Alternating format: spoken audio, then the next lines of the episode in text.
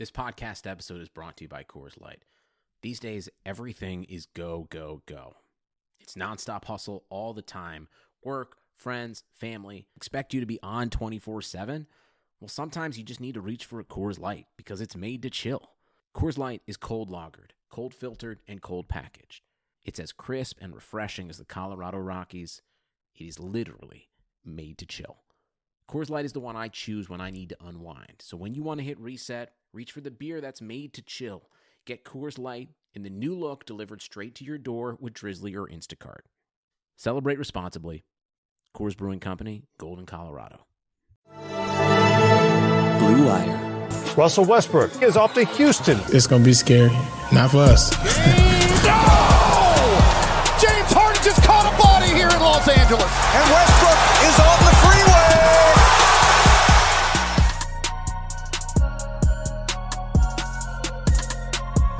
What's up, guys? Welcome to this news podcast. My name is Salman Ali at Salman Ali NBA on Twitter. You're joined by Kelly Iko of the Athletic at Kelly Iko NBA. How are you doing, sir?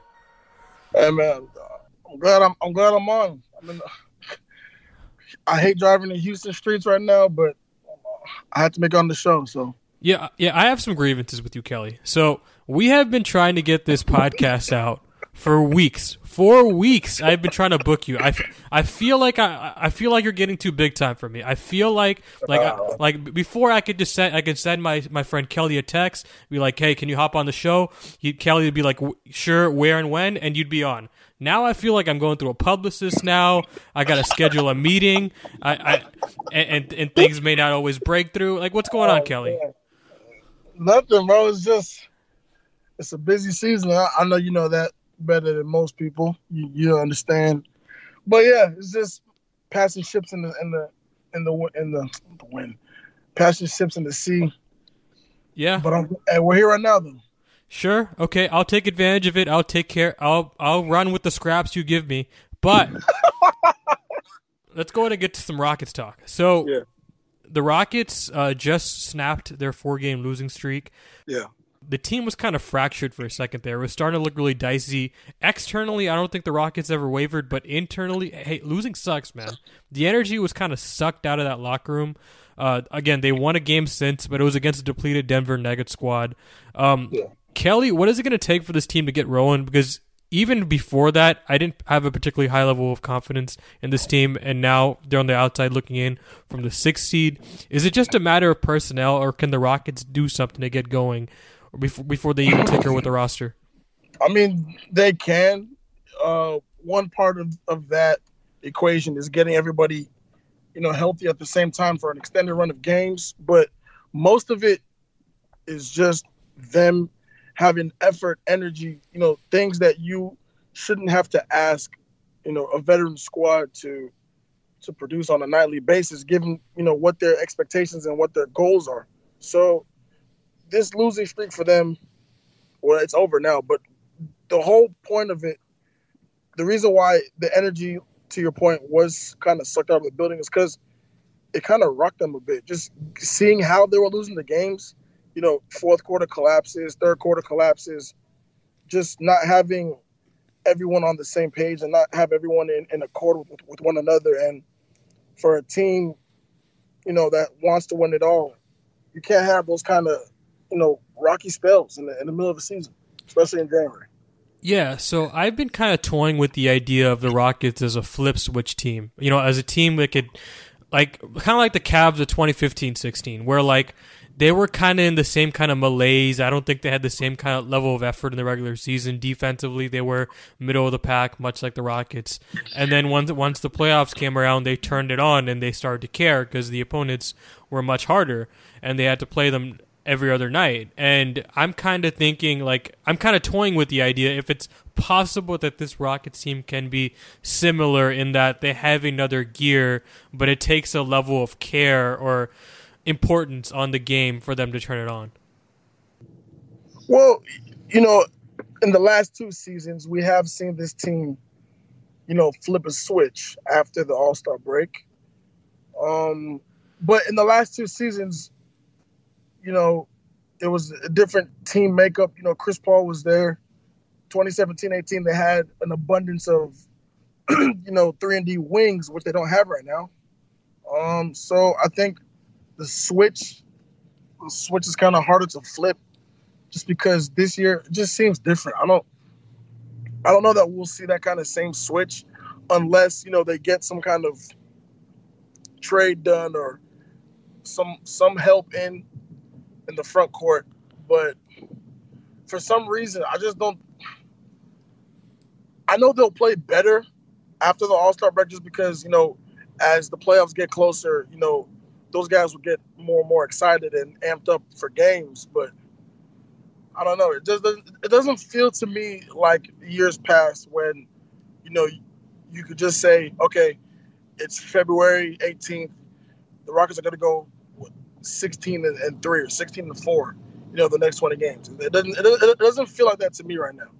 Yeah, and I kind of agree with you because if they could flip a switch, you'd think they'd flip that switch against the Lakers or the Thunder or some of these high profile matchups that just passed. But they didn't. Like they were good for like half the game and then they stopped caring, as you said, and had these meltdowns. And you know, like I don't, I don't know, like uh, so. It sounds like you kind of agree with me in that the help has to come ex- externally. That they have to make some sort of roster shakeup and perhaps add some size, maybe some shooting to this roster before they even think about flipping any sort of switch. Yeah, to me, and this is kind of what it's kind of the sense I get from you know talking to people around the organization. But the biggest thing that they need is um, someone to alleviate Tucker's minutes at the four. You know, coming into the year, he, he, he kind of indicated that, you know, look, if if I want to be in tip top shape heading into the playoffs, you know, I shouldn't be playing 36, 37, 38 minutes a night. You know, it was kind of more of a 28, 29, 30, you know, that kind of range. It just hasn't gone that way this season. Um, and while Tucker has been, you know, praised as as an Iron Man for so many, I think I saw some crazy stat about how many uh, games he played for NBA teams, but I think it was over like 700 or something like that. But now you're seeing him kind of banged up a bit, the shoulder, and it's and it's to a point where he said it, he has nerve damage, and it affects your shooting because, you know, as you know, shooting is a one-two motion, and the way Tucker shoots the ball his shoulders swing in a, in a really you know sharp angle. So for that to be hurting him every time he touches the ball, you know, it's a problem. So I, I think they need either you know they need to see an improved Danuel House or bring in some external for help because right now they're thin and and, and it's showing. Yeah. By the way, what what's going on with Danuel House? By the way, because he, is also struggling a bit. He's starting to turn on a little bit as of late, but in general, ever since he was moved to the bench, or even a couple games before he was moved to the bench, he, he he's his shooting's been off. He doesn't have that same level of confidence, that same level of swagger. Um, that full court end to end running, the defense has been shaky. Like, what's going on with him?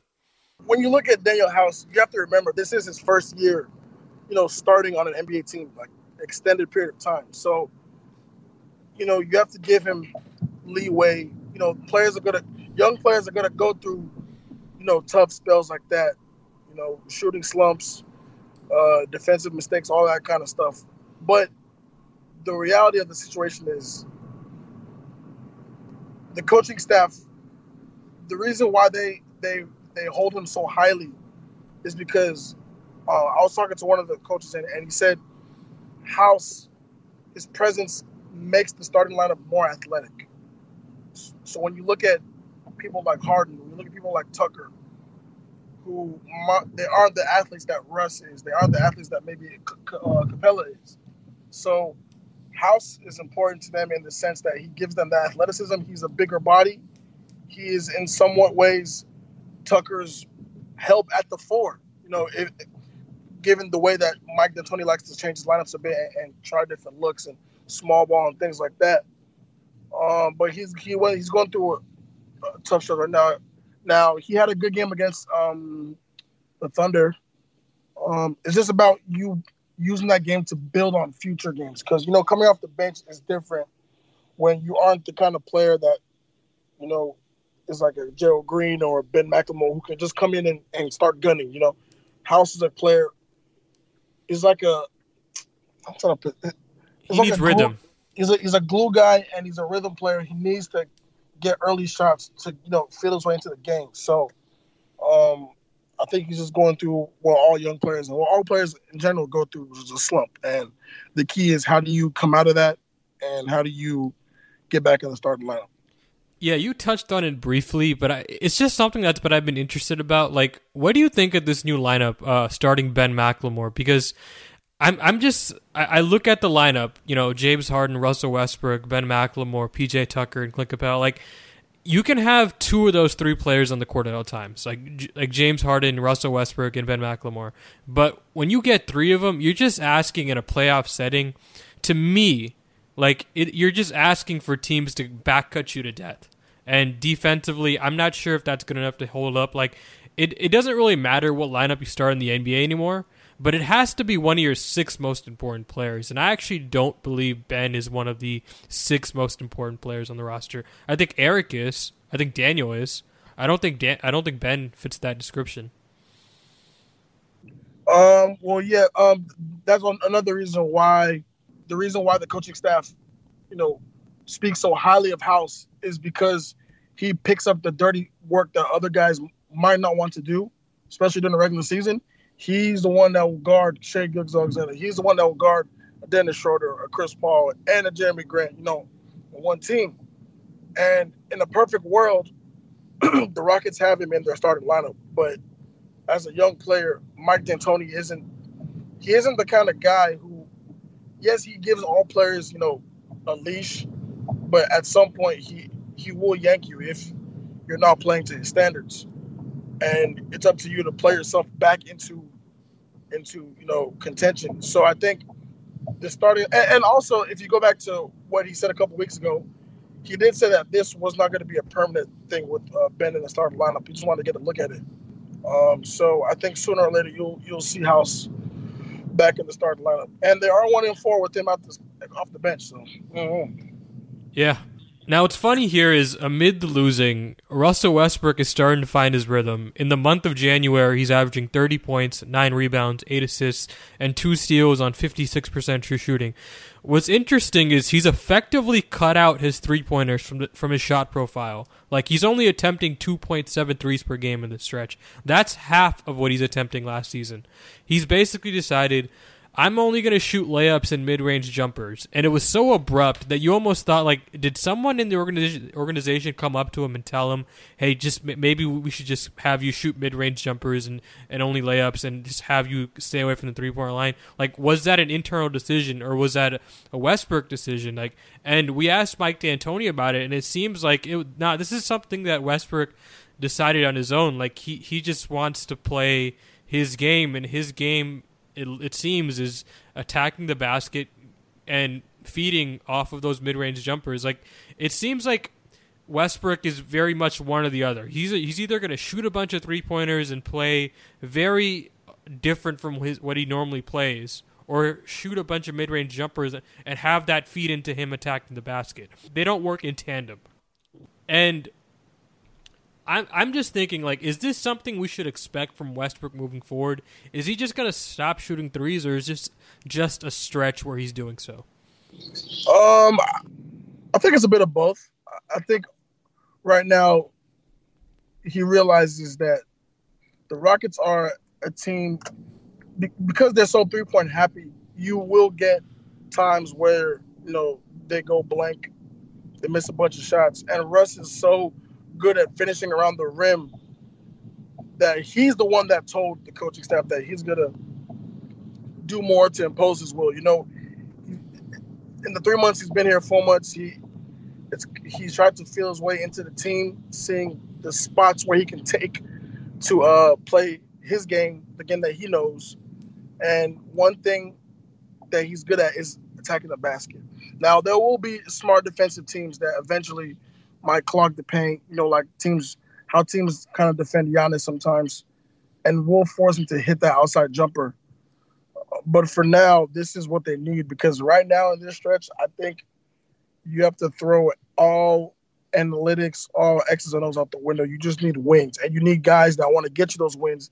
And if getting you a win is by Russ scoring 25 points in the paint, then so be it. Yeah, and, and I, I, kind of tend to agree here. Like, I think I was wrong about the, him sh- having to shoot more threes and less mid range jumpers. It seems like the mid range jumpers feed into him attacking the basket, which is, you know, it's weird, but if it works for him, I guess it works for him, right? Like, if it forces him to take more shots at the rim, I guess that's what you kind of have to go with. I mean, he's ultimately most efficient at the rim than any other spot on the court. Uh, and now he's getting he's inching his way closer to average shooting efficiency. Like he's at fifty one point four percent true shooting. His PER is jumping up a little bit. Like he's starting to become more the player that the Rockets expected going into this season. Um, so I, I, guess you just kind of have to say, you know what, like this this is this is the way he wants to play. Uh, this this is how he's most effective, and um, I, I, I, I don't think the Rockets have any sort of problem with that. Um, What's also interesting is he's also seemed to taken on a new leadership role with the team, and we've all reported on this, right? Like after that loss to the Blazers, the Rockets had a lengthy discussion in the locker room before Mike D'Antoni was slated to speak to the media. They they'll deny the phrase team meeting all all they want, but because it has a negative connotation. But we all know what it was. It was it was a team meeting, and by all accounts, Westbrook led the meeting. He was the most vocal one. Uh, my question is, how much does this matter? Like, how significant is it that while Harden will always be the best player on the team, Westbrook has sort of become the leader of the team overnight, the vocal leader? Um, I don't think it matters all that much, you know, because the whole point after last season, the way they, you know, crashed out of the playoffs, and when James said he knew exactly what they needed, he meant veterans, veteran experience. They went out and got Tyson Chandler they went out and got Thabo Sefolosha. They went out and traded for Russell Westbrook because they needed vocal leader. They needed a presence. Uh, James is not going to be the one to do everything on his own. You know, that's he's kind of he's more of a leader on the court, whereas Russ, Russ is the one who, like Chris Paul, will, will get in your face. He will yell. He will get his point across to you. Now, it's usually constructive criticism. It's not like he's trying to berate his teammates, but he is he has taken the the role of an emotional leader, and for a team like this that has a bunch of, you know, vets trying to who have been through you know NBA pain and stuff like that, they need someone to kind of be the equalizer for them, and that's kind of what Russ is, and the fact that he was able to, you know, go around the room and just tell everybody what they needed to do, including himself. Um, it was something that was well received. It was something that the team they needed, and it was kind of a wake up call, you know, before the ship sunk anymore. Yeah. Um, and the question we've debated all year, and we've talked about on this podcast, other people have talked about it on other podcasts. Uh, it's been a national conversation, and I think it's been something that's been worth discussing. Um, is whether the Rockets will come to regret the Chris Paul trade. I tend to believe Houston should have stood pat this summer, but here's the thing the trade happened. It's over. You can't take it back. Uh, the long term implications of that trade are important to discuss, but I think a more pertinent question for the Rockets this season is can Westbrook be the second best player on a championship team? And I don't really know the answer to that, but it's been something I've been thinking of. And I don't know, like, where do you stand on this question? Um, I think I think he can. I think he's proven it before. Even though the Thunder weren't, you know, the, the championship team, they did lose to the Warriors in Game Seven after that three-one, you know, collapse. But he was the second best player on that team in that series. Um, he was the second best player whenever they went to the finals against uh, the Heat. So he can be that guy. It's a it's a matter of who are the complementary pieces. You know, you know who who are the guys who are the guys that are gonna take up a role? You know, is Clint Capela gonna be a rim protector? Is is is he gonna be able to stay on the floor? You know, unlike the situation we saw against Kevin Looney and Jordan Bell last season, is he gonna be able to impose his own will? Are Danuel House and Ben, ben gonna hit enough shots? Are they gonna, you know, pick up the defensive work for everyone else? It's good. It's, it's going to come down to other things more than Russ, because on its own, you know, whenever you look at that trade, you know, the Rockets wanted to, to try something different. It wasn't it wasn't them saying, you know, Chris is never going to be at that level again because if that was the case, they're certainly wrong for that. but Russ gives them a new dimension. You know, he he's athletic as hell. He's he's showing them, you know, a different way to attack the paint. Even though him and Chris are different, they're both point guards. They they arrive at their destinations different ways. So I don't think that trade, you know, the reason why people hindsight is twenty twenty. Uh, that's what I was saying. So everyone's saying, "Oh, they should have kept Chris Paul," and, and blah blah blah. You know, it's not. It's really come down to all these games that the Rockets dropped that they shouldn't have dropped, and that's why it gives people, you know, more of an onus to say that. Now in the playoffs, who knows? Maybe there will be a team that forces Russ to shoot outside shots and he can't make them, and then you have some justification saying, okay, if Chris was here, you know, blah blah blah, he would have hit those shots. But everything is just hypothetical at this point. So I think yeah, like, like here's the thing, like it's it happened. You can't take it back. Like yeah. this this is what the Rockets have to work with. Like and you know you, you can you can fret about that trade all you want. And I, I do think again the long term implications are important to discuss. Yeah. But there's nothing the Rockets can do about it anymore. They have they have they have Westbrook on the team, and yeah. they're not they're not it's not going to change anytime over the next few years. He's, he's probably going to be on the team so for the duration of that contract. So, yeah. I mean, the the more important question is is this team good enough? And as of right now, I tend to think no, but it is an interesting time in the NBA calendar. We are 2 weeks away from the NBA trade deadline. Uh, the Rockets are presumably going to trade Nene. Like that that's that's going to happen. Now, what's it? What's what what what's more of an interesting question is what kind of deal do they trade Nene in? Are they going to use his contract in a way that improves the team? Are they going to are, are they going to try to get something of significance back, or are they going to trade him away with with second round picks and some cash considerations? And are they going to try and maybe package other players in this trade? You know, like they have a bunch of players on the team that, frankly, have no use to the Rockets at this point. Like like Tyson Chandler. I don't think in a playoff setting Tyson Chandler is going to present much use to the Rockets. Um, Thabo Sefolosha, you know, he's starting to play a little bit more, but I don't think, again, in a playoff setting, he's has much use to the Rockets. Are the Rockets going to package some of these minimum salary players and try to pull a significant trade off? I don't know. Where do you stand on things right now, Kelly? Um, I don't. I don't think they're going to package those guys because, you know, James wanted those guys to come in, so I don't think they'll package those guys. Now, when it comes to finding a move, yes, Nene's contract, yes. Uh, however, remaining future picks they have, I think those two are the, the, the, major, the major things in play. You know, whenever they scour the market for, you know, additional help, but you have to also realize the Rockets are a team who, maybe more so than other teams, they do take into account, you know, or the at least starting to more, you know, chemistry, morale, stuff like that. So if you bring in a major player who might impact the rotation, you know, they do look at all those angles. So my guess it would be a lower level type ad. You know, Gary Clark is still out there. If if he's around after after the deadline, they would like to bring him back. Um, when you look at players like maybe if if there are any buyouts like a Kidd-Gilchrist or you know something like that, that's something that that, that they would look at. But um, for the most part, you know, I don't think Tyson and Thabo are gonna be up for sale just just because just because you know James wanted them here. Now Dale is not is not the person that will necessarily care about that you know, if a deal presents itself. But right now, I just don't see it. You know, them them being packaged along with Nene for somebody. Now, because that Nene contract really hurt them, the fact that it can't it couldn't be used as a ten million dollar, you know, trade chip.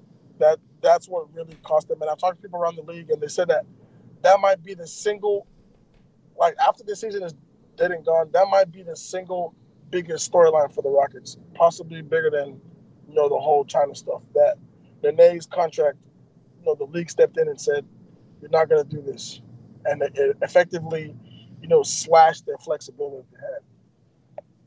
No, yeah, it, it, was basically a human trade exception that they could have snagged a significant player out of, and now they no longer have that chip. Like I don't, I don't know how much more significant you can get than that kind of a trade asset. And the Rockets at this moment don't have much in the way of trade. Eric Gordon cannot be traded. Uh, like they're they're not going to trade James Harden, Russell Westbrook, or PJ Tucker, or they're not going to trade Clint Capela. They're not going to trade their core players. So you're stuck to guys like Nene, and you're stuck to guys like you know like lower fringe level guys that teams frankly don't want, and that you're frankly going to have to give a first round pick to get someone of, of use and as of this moment, like I'm looking at the market, and I, I you know, there are some there's some names. I'm, I'm not going to say there aren't any names. You know, Markieff Morris is a name. Um, you know, like maybe Bjelica, like the, the Kings might give up on him. Maybe that's that's a player that could be had. You know, there's, you know, there are buyout guys. Marvin Williams is a guy that I that perhaps you know the Hornets decide, yeah, you know, we're done here. We should probably just pack it up and quit and buy out Marvin Williams, let him go where he wants to go. That's a name. Uh, Iguodala is obviously a name, but every team in the NBA wants Iguodala.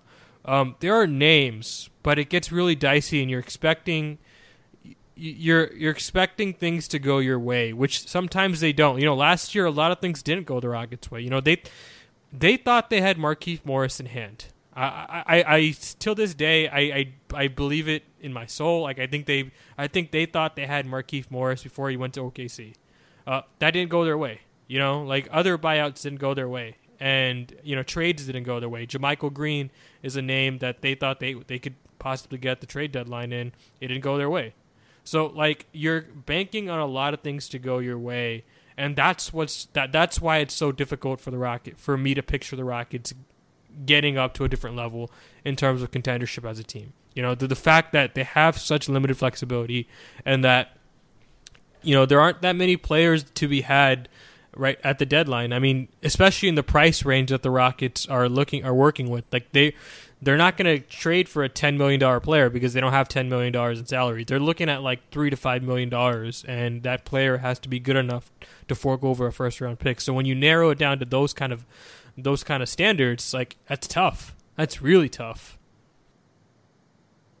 Yeah, um, it's just a matter of you know a bit of finding the right fit, finding the right price point, and someone who won't, you know, screw up the rotation for everyone else. So I think when you look at all those external factors, it kind of whittles down the, the, the playing field a bit. The question is, do the Rockets believe, you know, that they need to do that?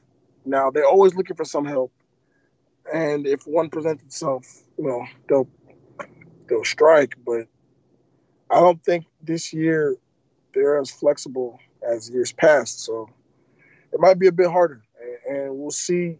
We'll see if the wins pick up, or you know, or if they're forced to play their hand a bit. Are they are they gonna bite the bullet and, and put some players together, or are they gonna stand pat and try and add around the fringes? You know, who knows? But the the the most important thing is what the guys they have right now do on the court. And right now they've won one of five. And, you know, they have to get some wins on this tough road trip ahead because right now I think they're closer to seventh than they are second. So I, I think it's really important, especially this year where you're seeing, you know, the, the Thunder, the Mavericks, teams like that who are playing well and who are also going to fight for a playoff position. And, you know, it's, it's it's important that you don't drop like games here and there because if you end up in a first round against OKC or Dallas, I don't know if you, you just say Houston four or five. I don't think so. So I think whoever they add has to be, you know, good enough to impact a playoff series and, and stuff like that. Yeah, and we we talk about all the time how the Rockets put themselves in a hole last year with, with the way they started, and how they're they're in a such a be- they're in a much better position this year because of you know they didn't start basically behind tenth place. Like they're they're much they started the season much better, but you look at the standings because of this rough stretch, they basically have one more win than they did at this point last season. So it's tough. Like you're you're basically at the same spot you were last year, and for them for the Rockets to to climb much more than they have right now, like they're gonna have to they're gonna have to get a serious win streak together, as you said, and their record coming up. I mean, their schedule coming up. It's tough. This this road trip is tough. Like that Utah and uh, Denver back to back is no joke, and Denver's gonna have a, a fuller rotation next time. Like that's a guarantee. They're not gonna have Paul Millsap, Jamal Murray, Jamal Murray, and Gary Harris all out at the same time. They're going to have a lot, at least two of those players back by the time they play the Rockets. So it's going to be tougher. And again, like the the Western Conference, they're not going to give you any freebies this year. Like it's it's just not. And you know, I don't know. It's going to be interesting. I, I can't. The, the question about the Rockets getting a win streak together is, I think, the most central question uh, to end the season. Like even more so than anything they can do at the trade deadline, because as we know, they're lim- and we just talked about they're very limited flex- flexibility wise. But thank you so much for coming on, Kelly. Where can we follow you on Twitter, and where can we listen and read your work? Uh, you follow me on Twitter, Kelly Iko NBA, um, Twitter, Instagram. Subscribe to the Athletic. Read the ecosystem every week, uh, and subscribe to the Brody and the Beer podcast as well on Yeah. all your social media platforms. Yeah, Kelly's getting onto my turf. He's getting onto my turf. It's it's bumming me out. It's it's bumming me out, but we're gonna have to go with it. So, uh, so make make sure you follow Kelly uh, and read all this fantastic stuff. Uh, make sure you follow this podcast on iTunes, Google Play, Spotify, and Stitcher. Follow me on Twitter at SomallyNBA. And yeah, guys, good night.